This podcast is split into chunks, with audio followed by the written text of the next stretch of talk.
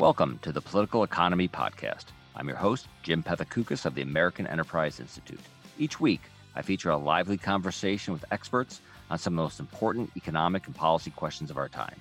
If you enjoy this podcast, please consider rating and reviewing it on iTunes, Google Podcasts, or Stitcher. Ratings and reviews really help with the podcast visibility, and I always appreciate the feedback. Thanks, and on to the show. History has featured several societies defined by openness, from ancient Greece to China's Song dynasty. These are cultures that embrace trade and innovation, at least for a time. But these societies eventually all turn inward, closing themselves off to new ideas and holding themselves back by their own aversion to change. All these open societies did this, except for one ours. The Industrial Revolution and the Great Enrichment, which began in Western Europe and has since spread throughout the world, has been a genuine exception for more than two centuries. But we have no guarantee that this openness will last forever. Increasingly, many in the West are against the things that have made the world so prosperous and dynamic, among them trade, immigration, and innovation. So today I'm speaking with Johan Norberg, who makes the argument that a dynamic, open world is still worth fighting for. Johan is a senior fellow at the Cato Institute, where he focuses on globalization, entrepreneurship, and individual liberty. He's the author of several books, the most recent of which is Open, the story of human progress. Johan, welcome to the podcast. Thanks for having me. You've devoted an entire book to sort of the political economy of openness. Why would you do such a thing? Because I've been uh, quite obsessed, I must say, with the idea of progress, the amazing fact that um, we lead the kind of lives that we're doing now with these lifespans and most of us not in extreme poverty because it's a brand new phenomena 200 years ago the global life expectancy was 30 years, uh, almost 90% lived in extreme poverty. And now we live to be more than 70, and fewer than 10% live in extreme poverty. Why was that? That progress has got to be explained because if we take it for granted, there's a risk that we'll lose it. And uh, I think my explanation for that progress is openness in various dimensions uh, open societies, open markets, uh, openness for surprises. What do you mean when you say openness to surprises? Well, I find it so interesting. When you look at most things that make our lives um, longer, better, more comfortable, the technologies, the goods, the services that we all take for granted now, they usually started out as something that most people thought were was impossible, uh, or if they were possible, at least they were stupid. Uh, so it always started with a tiny minority, a few innovators, entrepreneurs who thought that you could have something like a a personal computer, even though nobody understood why would it want a computer back home, or um, or even such a thing as an umbrella. You know, the um, the first person who who carried an umbrella in the city of London uh, in the early 1750s, he was meant with met with public ridicule because people thought it looked silly and feminine, protecting yourself against the rain. And the angriest, obviously, were the coach drivers who feared the umbrella would take their jobs because they you you needed the coach when it was raining, so they hurled abuse at him. So all these things were originally met with um, ridicule or um, the the idea that they were stupid or they would ruin society for one reason or another. So it took a lot of persistence, but most importantly, it took an open society so that even the minorities, even the eccentrics, even the innovators in a garage, they were allowed to tinker with their new idea. There were decentralized um, financing sources, so the few individuals who believed in it, they could fund it, and they could go on to prove the worth of this new invention or the new business model, the new technology, the new strange goods and, and services. And in the end, we we all loved it. But had we had a committee making all the decisions, I think we would have thought that the umbrella, the personal computer, vaccines, um, even things like the internet would have been stopped because you can't understand the benefit it'll make to the world just by looking at it from from a committee table. I think that being open to innovation, to trade, to immigrants really means being open to change and disruption. It means being confident that change will lead to a better situation for you, your family, and your country, if not today, then down the line. I worry, and I think you also worry, that we're not as open to change as we used to be because we don't think it's going to make us better off in the long run anymore. Yes, quite right. Uh, historians often talk about uh, something called Cardwell's Law after a technology historian, and it was economic historian Joel Mokyr who, who coined the phrase. Uh, and Cardwell's Law uh, is about societies throughout history. Uh, they they had progress because they were relatively open, but that innovation, that change, then faced resistance from the groups that thought that they would stand to lose from it. Uh, some of it mistaken, some of them mistakenly, but also there are incumbents in business, technology, or perhaps religious or political elites who think that change will threaten their power. And Cardwell's law says that, uh, well, eventually uh, those periods of rapid growth of scientific knowledge and technological innovation, they peter out because those incumbents win out in the end, and uh, change and innovation is is undermined. And uh, that's my fear as societies grow older and wealthier. And I mean, those are great things, but it often means that we become fearful. We think more about what we stand to lose than what we could possibly gain. And then we have a more um, a mindset of uh, not being as open minded to change anymore. We talk about the Industrial Revolution coming out of Western Europe. Why didn't the explosion in progress happen somewhere else, like China? China was a highly organized, relatively advanced society. So, why isn't the story of openness a story about the rise of China a thousand years ago? Yeah, this should have been a Chinese story because they got there first in, in many ways. Had a, a Martian uh, come to planet Earth 1,000 years ago, and so, where do you think we'll see a Renaissance, the Enlightenment, and an Industrial Revolution? He would for sure not have picked uh, Western Europe. He would probably have said China under the Song Dynasty, because that was a culture where they even at that stage, they navigated with a nautical compass. They read books printed with a printing press and fought with gunpowder. And those are the three inventions that Karl Marx the communist uh, thinker, writing in the 1860s, credited with having ushered in Western capitalism. So they really got there first, and that was because Song China was relatively open. They were had a system of rule of law, fairly strong property rights in land and they were open to innovations and ideas from other places. Many historians say that they were close to getting to an industrial revolution a long time before we got there. Um, but that was stopped. They invasions, Mongol invasions, uh, let's say stumbling uh, block there, but uh, even the Mongols realized that they had to revive those open traditions to to make the conquered China uh, great. But uh, eventually, with the Ming dynasty, they just ended it all because they were fearful of that openness. They blocked all the ocean traffic, banned trade with other nations, and burned the boats that were, were still there, and um, erected uh, barriers and, well, the Great Wall of China against the rest of the world.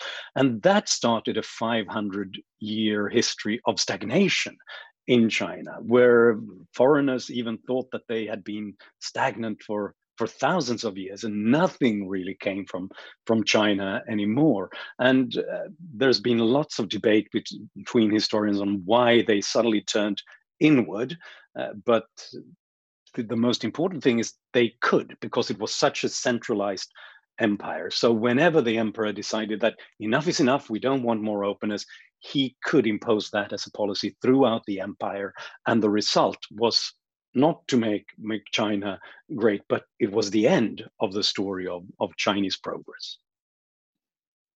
Is the US about to make a similar mistake? There are a lot of arguments about America could be a self sustaining nation without relying on trade or immigration. Certainly be easy for America to turn inward than it would be for a smaller country like your Sweden. So, to what extent does your pro openness argument work for the United States today? Yes, it would be more difficult for Sweden to isolate itself with 10 million inhabitants and trying to rely on all the ideas and technologies that we have uh, back home. But America wouldn't be able to do it either. It's been possible to start a trade war, yes, and to um, to reduce some of the trade with China, even though that came at a cost, not just in trade generally and, and to the economy, but a loss of manufacturing jobs because so many people were, uh, more people work in, uh, for example, companies that use steel than um, than produce steel in in the US. So even though you might have protected some 40,000 manufacturing jobs, you probably lost some 250,000 manufacturing jobs because of this trade war. And that was small compared to the kind of isolation that uh, might happen if you were to shut yourself off completely to the rest of the world. And I think you'd see that more rapidly now than even you did during the Ming Dynasty in China, because now all the goods, every technology that we're using is dependent on global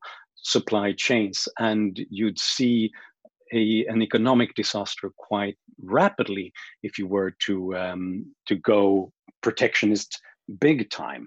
And that would, and this is a point that most people don't um, comprehend.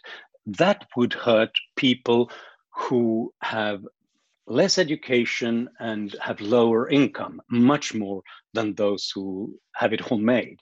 Uh, we have this kind of strange narrative about how free trade is an elitist plot against uh, workers. But actually, when you look at the goods and services that people consume, people on low incomes and uh, more often manufacturing jobs, they consume more goods that are traded internationally, relatively speaking.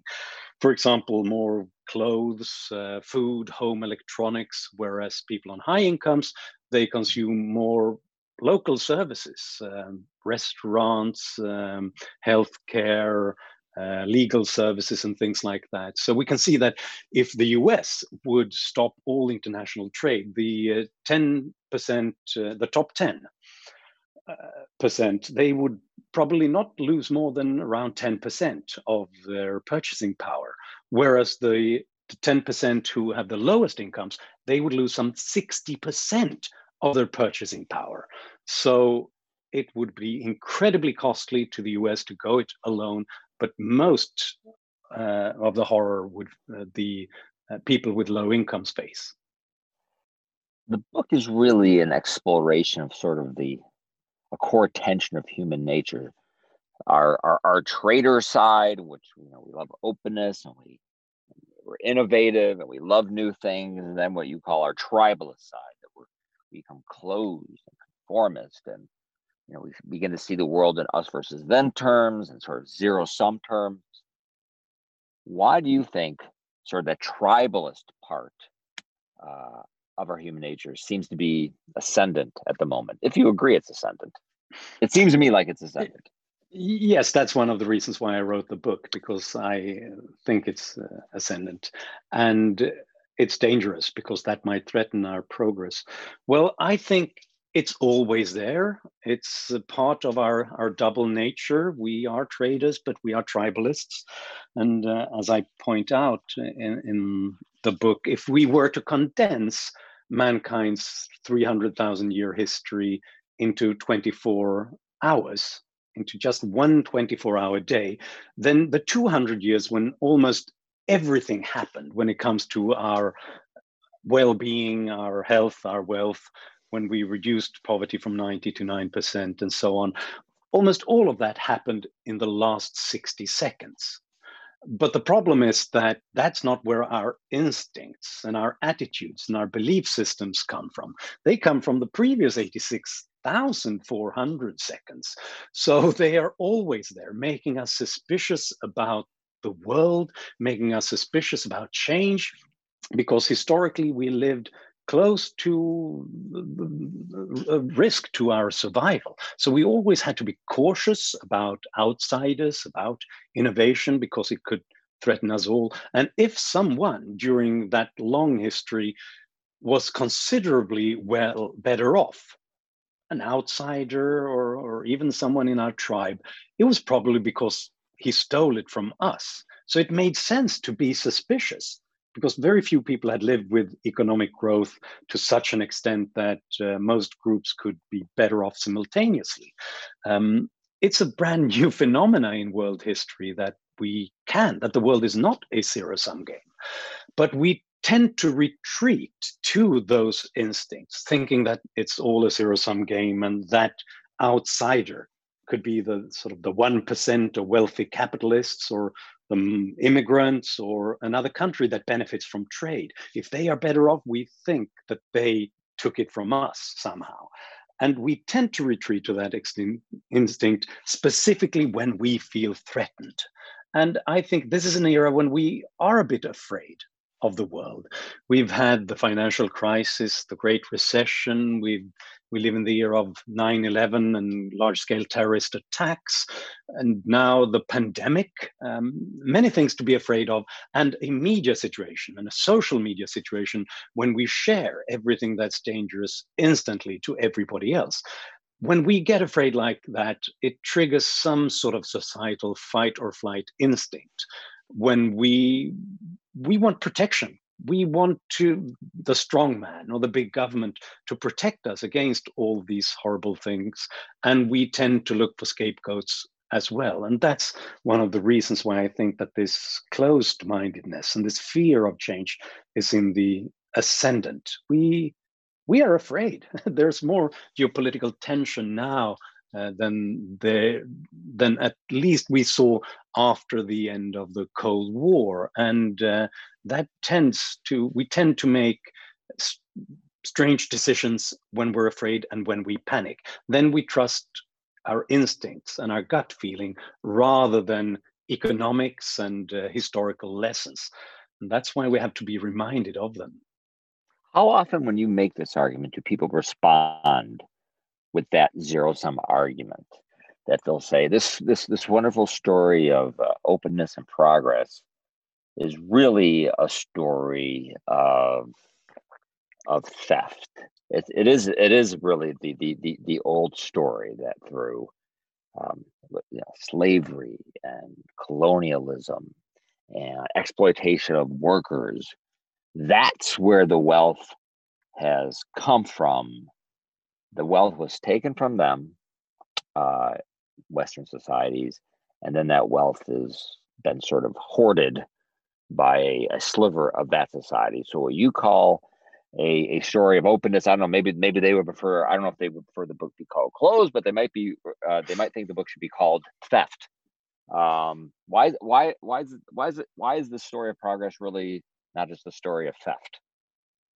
Yes, I do get that uh, argument quite often.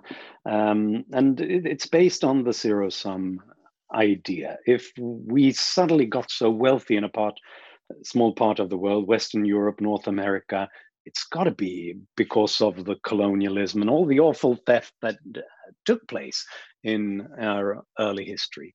Uh, but it, it, the problem with that argument is that there weren't much wealth to go around to begin with. Had we redistributed everything that we had uh, across the planet just 150 years ago, each of us would live on the average income level of uh, the poorest countries in sub Saharan Africa right now. So it couldn't be explained by theft because there weren't much wealth to begin with. And there's definitely a, a correlation between then wealth, the industrial revolution, and colonialism and slavery and uh, all, all the awful things of our history. But actually, it's a correlation in reverse. Every empire, every successful country on the planet has unfortunately tried to start empires and build colonies and enslave other peoples. It was the fact that certain countries in Western Europe got so wealthy and got access to more science and technology that made it possible for them to do that on a larger, on a more global scale than had hitherto been done before. But every place tried to do it and, and did it uh, throughout history. And that's not where the wealth comes from. In fact, when we look at these histories, we can actually see that those colonies, those empires, uh, they made a few individual individuals incredibly rich, and that's why we think of it as a that theft creates wealth. But for the societies as a whole, it was an incredibly costly endeavor. For the British, it was costly. The kind of navies and the uh, structures that they had to build to subject peoples in on the other side of the planet to their empire was costly to those nations, even though it enriched a few robbers and, and thieves, uh, colonial lords like that. Uh, but after the end of these, um, this story of uh, empire, that's when we really saw the increase in wealth uh, in Europe and in the United States and all around the world, in fact. If you really thought that the world was a zero sum game, it would be difficult to explain that GDP per capita in, in Europe and the US is roughly seven times higher than it was 100 years ago. And in Asia, it's actually eight times higher. In Latin America, six times higher. In Africa, around four times higher. So if it's theft, who did we take it from?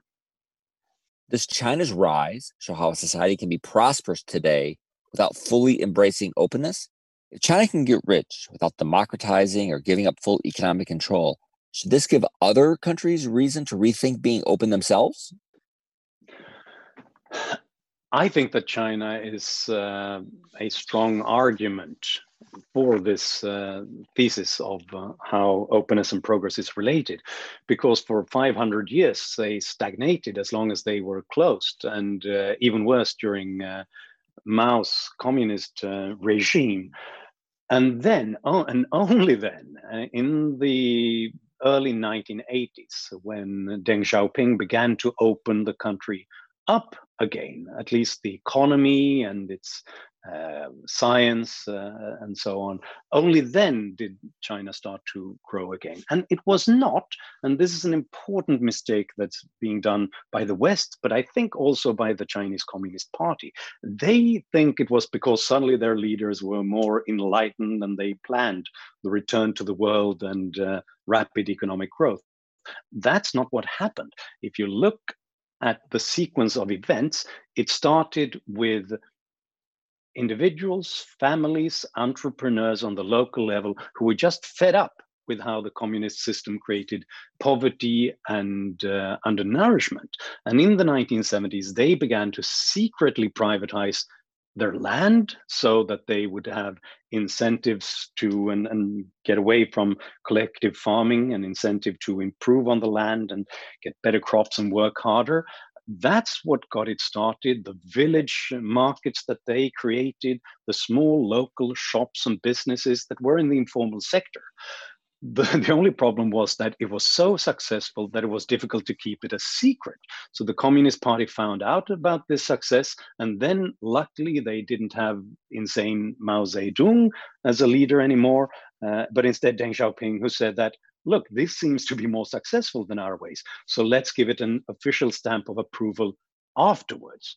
And that's the start of the return of China and their, their rap- rapid success. And then when you grow by around 10 years, 10% a year, um, your economy, then you can always sort of carry along on the journey some old bad ideas, uh, state owned enterprises, and some of the planned economy as well. But that's not what creates this wealth and this success. That's actually dra- dragging it down constantly.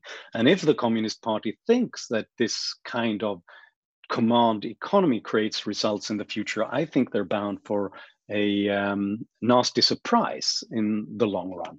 Because obviously, you can imitate some of the things that are going on. You can steal intellectual property from other places and then just get people, get farmers into the factories and create rapid growth. But after a while, you've exhausted that opportunity and you have to look at something else.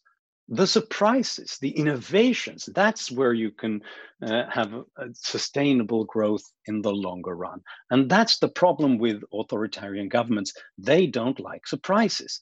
And we see that tension right now with successful entrepreneurs and innovators who are suddenly stopped and blocked. They're not allowed to use a certain technology or proceed with their IPO. Uh, and in that case, as long as that's the case, there's a limit to what China can do. I think there are other problems as well. They are very aggressive in um, some of the theft of intellectual property, of investments in other places, surveillance of of technology, of, of um, communications technologies, and so on.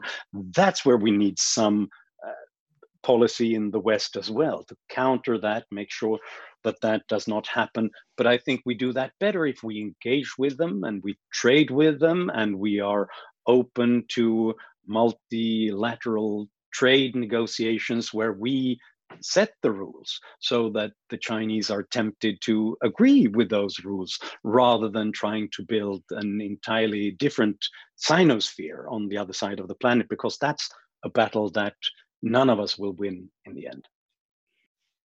Is socialism is that a is that an inherently closed political philosophy? I think it is. Uh, I mean, depends on what kind of socialist you are. You might be very open-minded when it comes to culture and uh, other ideals, but as an attempt to govern and organize a society and an economy, it's really based on this kind of designer intuition. That's I think part of our our heritage, our our instinct, the idea that it's difficult for us to understand how something big and important is not created by something big and important. If we want justice, if we want wealth for everybody, uh, it's so easy to think that we need someone to fix it. Whereas the, the real story of the last 200 years is that it's only when millions of people use their local knowledge to come up with new solutions and new surprises and goods and services that, that we hadn't thought of. Uh, it's only then that we can create this wealth and make sure that we, we spread the wealth uh, as well through markets and voluntary um, market negotiations. Uh, socialism is the idea that somebody's got to fix this, somebody's got to plan this. And the problem with that table, that Politburo where you meet and start to plan it, is that you lose most of the knowledge that you need to do anything because it's always local. It's only the individuals, the entrepreneurs, the businesses, the workers. Uh, they are the ones who who possess it, and they uh, need constantly changing price signals to immediately change uh, their what they're doing so that they can satisfy our needs better than that. At this table you can't do that. You lose all that information and you also lose this ability to be open to surprises. I mean if you and I had been there at the planning table and that, uh, trying to command and control the economy. And somebody in the 1960s approached us and said that, look, now I've got this personal computer. Uh, would you be interested in, in funding this? Um, so what can it do? We'd probably ask, and uh, they'd probably say that, uh, yeah, to sort library cards, perhaps, or recipes for a kitchen computer. Why would we accept that? We would probably say, no, we, we need important stuff, wheat and, and steel. And, and that's actually exactly what happened in the Soviet Union. They had all their industrial spies who looked at what was going on in Silicon Valley and other places. They knew about the personal computer. They just didn't think that they would have any use for it. It would be worthless or or just stupid. And the interesting thing to recognize is that we would probably have made the same decision. And in fact, most businesses and experts in the West thought the same thing about the personal computer as well. It was only because we did not have socialism or any kind of planned economy that those strange eccentrics in their garages were allowed to meet with other eccentrics, uh, decentralized funds of uh, financing, um, the, the eccentric retailers who were willing to give it a shot, and uh, find strange markets that nobody would have thought about at this Politburo table. It could be a, a rich man who just wanted the computer as a status symbol, or it could be gamers who wanted it for something that weren't seen as especially um, dignified by those who came up with the solution, and a couple of businesses who just wanted to experiment with it, a couple of uh, tinkers who wanted to uh, dismantle it and, and, and tinker and play with it. It was only because we had that strange, weird decentralization that we went ahead with a personal computer in the US rather than in the Soviet Union, and did it for such a long time that more consumers could experiment with it and come up with new ways of using it that actually made it useful for more people. And then it changed the world. What would you want American politicians to know about Sweden and whether it is sort of the socialist paradise that some of them make it out to be? Uh, well, I would give them a brief history lesson of the last 150 years because then but it's very brief so i think they'd listen um, because sweden got rich got to be the fourth richest country on the planet between 1850 and 1950 and and 1950 when we were the fourth richest country on the planet sweden still had lower taxes than um, other European countries, lower taxes than the United States, actually, and a smaller government and a very open economy. So it was actually a generation of laissez-faire classical liberal politicians who opened Sweden up and made us into the rich country that we had. But then followed a brief interlude when politics changed completely because Swedish politicians realized we were already one of the richest countries on the planet perhaps we could start to you know tax and spend and uh, just use the uh, all this wealth for the purposes that we find particularly useful and then they started to expand the government in Sweden. This is the second phase of Swedish history. So between around 1917 and then early 1990s. The Swedish government doubled in, in size as a percentage of GDP, increased all the taxes, and regulated the labor market. This is what everybody remembers. This is what the Bernie Sanders and the Alexandra Ocasio Cortezes of the, the world still remembers about Sweden. That for a brief, this brief period of time, Sweden experimented with socialist ideals. Um, and we seem to be, at least if not successful, at least we were a wealthy country. But that's just like the old joke, you know, how do you end up with a small fortune? Well, you start with a large fortune and then you waste most of it. Uh, you still have that small fortune left. And that's what we had in Sweden as well, because during those 25 years, that people still remembers, remember, this is the period when we lagged behind other countries. We grew more slowly, we actually didn't create a single net job in the private sector in Sweden. And lots of great entrepreneurs and businesses left Sweden. Uh, IKEA left uh, Sweden, um, Tetra Pak left Sweden, many of our most talented people left, and it all ended in a terrible economic financial crisis in the early 1990s.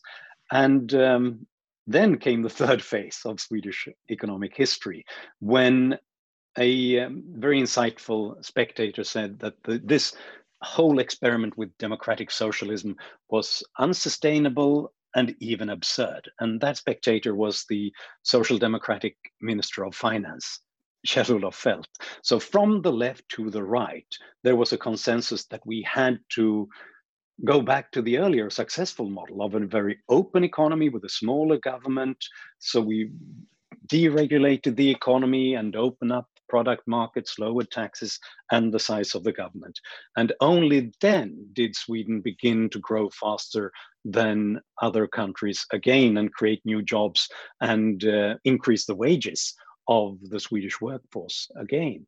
So that's the, the, summary of, of Swedish history.